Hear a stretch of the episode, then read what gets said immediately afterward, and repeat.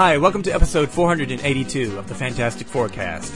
I'm Dave Elliott, and when I can't think of anything funny to say about myself, I just sniff glue.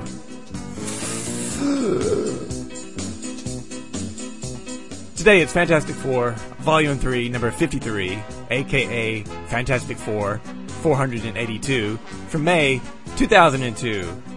The Fire This Time. Plot by Rafael Marin and Carlos Pacheco. Dialogue by Karl Kesel. And art by Mark Bagley.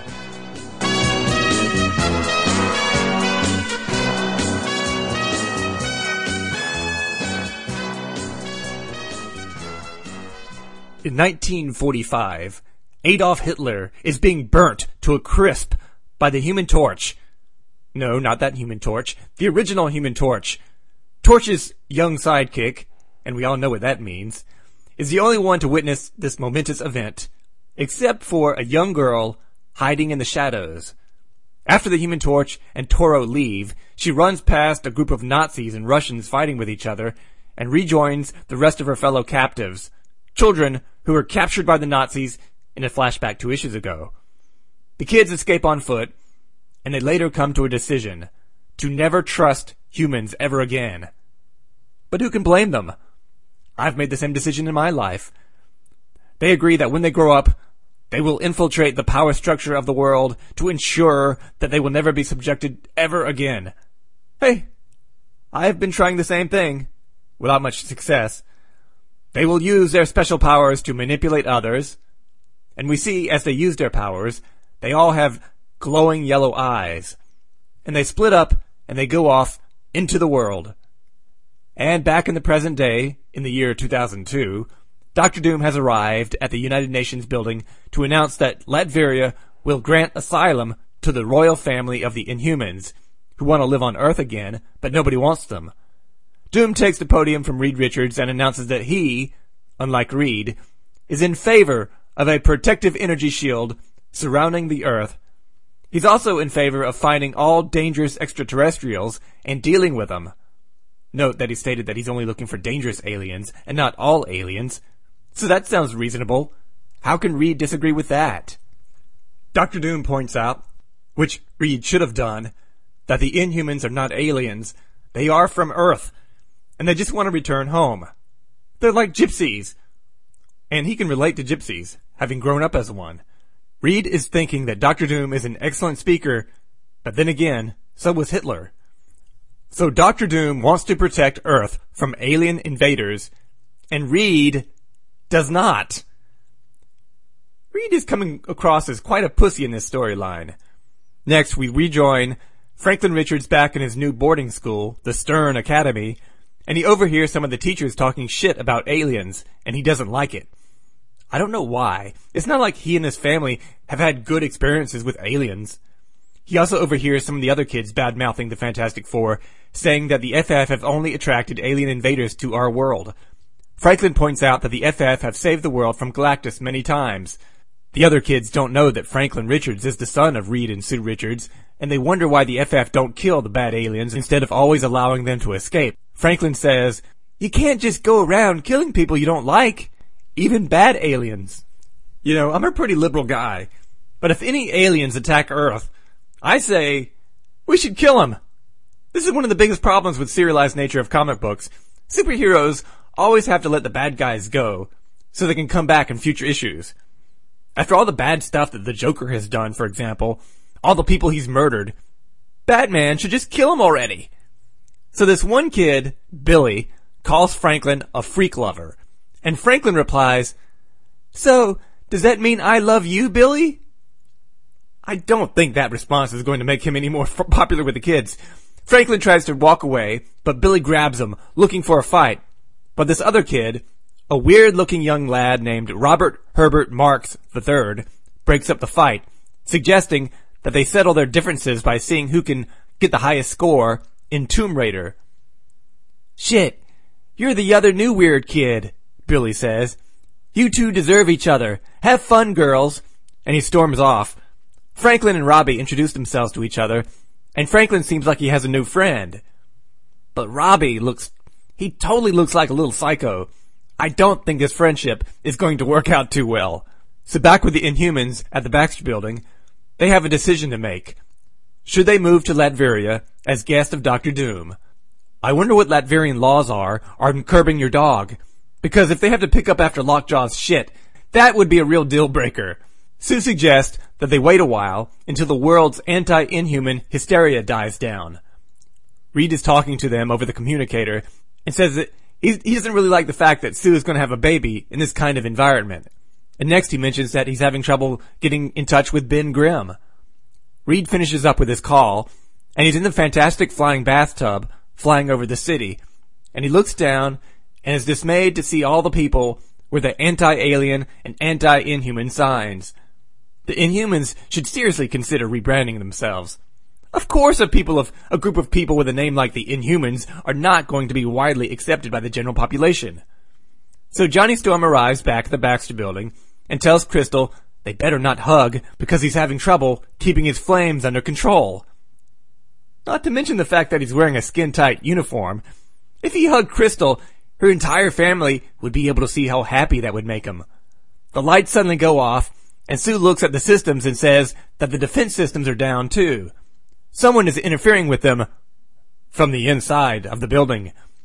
Johnny points out that with the defense systems down, the angry mob of people outside might be able to get in. And next, we see the angry mob of people breaking down the front doors. And to make matters worse, a guardsman appears on the screen, one of a group of armored goons who work for the US government, and he says that the guardsmen have secured the building from above, and the US government demands full cooperation and the surrender of all inhumans. For their own protection, of course. I bet the vice president told him to say that. Karnak says, Let them come! Let them try to take us! They will break long before we do. Crystal says that if they fight back, it might make them look even more like monsters. But they don't have time to debate what to do next as a group of guardsmen bust through the wall. Sue tries to hold them back with a force field, but she suddenly collapses in pain, saying, The baby! Something's wrong! Need, need... A miscarriage? That's what she needs. My least favorite comic book character is in that fat belly of hers. Meanwhile, at the prison for supervillains called The Vault, Reed Richards is visiting and chatting with some kind of army guy in charge. The army guy is bragging about how strong the vault is, and Reed lays into him, saying, if you insist on continuing this pogrom against non-humans, there will be no winners. I don't know what a pogrom is. Is that anything like a program? I wonder. Did I mention the editor of this issue is Tom Brevoort? Good job, Tom. I guess I should also mention that this guy is now one of the top guys at Marvel. Makes sense. Makes sense. I think at this point I can start bitching about how all the people in charge at 21st Century Marvel all kind of suck. The army guy, should they have told us who this army guy is, by the way? An older comic would have properly introduced this guy from the moment he first appeared. So all I can do is call him the army guy. The vault guy tells Reed that if he continues to be uncooperative, he could be labeled as a national security threat, or possibly an alien collaborator. Now, Reed has a headquarters in the middle of the most heavily populated city in America, attracting supervillain after supervillain to the city. He's already a national security threat. Reed once saved the life of Galactus. He's already an alien collaborator. The army guy says that Reed could end up like his friend. And Reed's like, my friend? And next we see that Ben Grimm, in his human form, not able to turn into the thing, is trapped in some kind of cell, but banging on the walls, yelling to be let out. From the other side of one-way glass is that woman, Senso, and a couple of other guys. They all have glowing yellow eyes, clearly part of the kids that were captured by Nazis in the 1940s. One of the guys tells Senso that the guardsmen have breached the Baxter building's perimeter. Senso says, at last, the endgame. First, the Fantastic Four will fall, then finally, the accursed Inhumans. I kinda thought the kids were Inhumans, so I'm not sure why they have a stick up their butts about the Inhumans. But on the next page, she gives an explanation for her plans. With the royal family being hunted and hounded, this puts them in danger too. She's worried about people hunting down anyone with DNA of an inhuman. And Senso and her pals are hybrids, part human, part inhuman, and they're worried about being enslaved again. The other guys don't seem to be paying attention to her, and she wonders if they're bored. They say they're not bored and tell her to look behind her, and she turns just as a big, rocky orange arm comes busting through the wall. Ben says, Ain't a wall made that can hold back the thing. Her eyes start to glow as she tries to use her powers on the thing. And back with Reed and the army general, he seems bored as well. But nope, it turns out he's in some kind of trance. Reed realizes that it's some kind of mind control, and Reed hears someone enter the room and turns, and it's Senso. Reed asks her who she is, and she says that she's a villainous mastermind. I like the fact that she owns it. Most villainous masterminds try to pretend like there's something they're not. For example, Ted Cruz. Senso says that she wants to destroy the Fantastic Four because they're all that stand between her and world domination. Isn't she forgetting the Avengers, the X-Men, and a whole bunch of other superheroes that she would have to defeat on her path to world domination as well? She mentions that she placed a device in the Baxter building that would disrupt the building's security systems. And now, Reed's wife is under siege even as they speak. If Sue's hurt, Reed says as he leaps towards Senso, but she zaps him with her powers.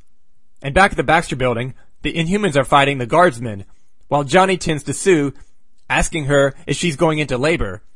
Sue replies that it's more like the time before, when she had a miscarriage. Oh, please don't tease us like that. Crystal looks at Johnny and asks what they can do.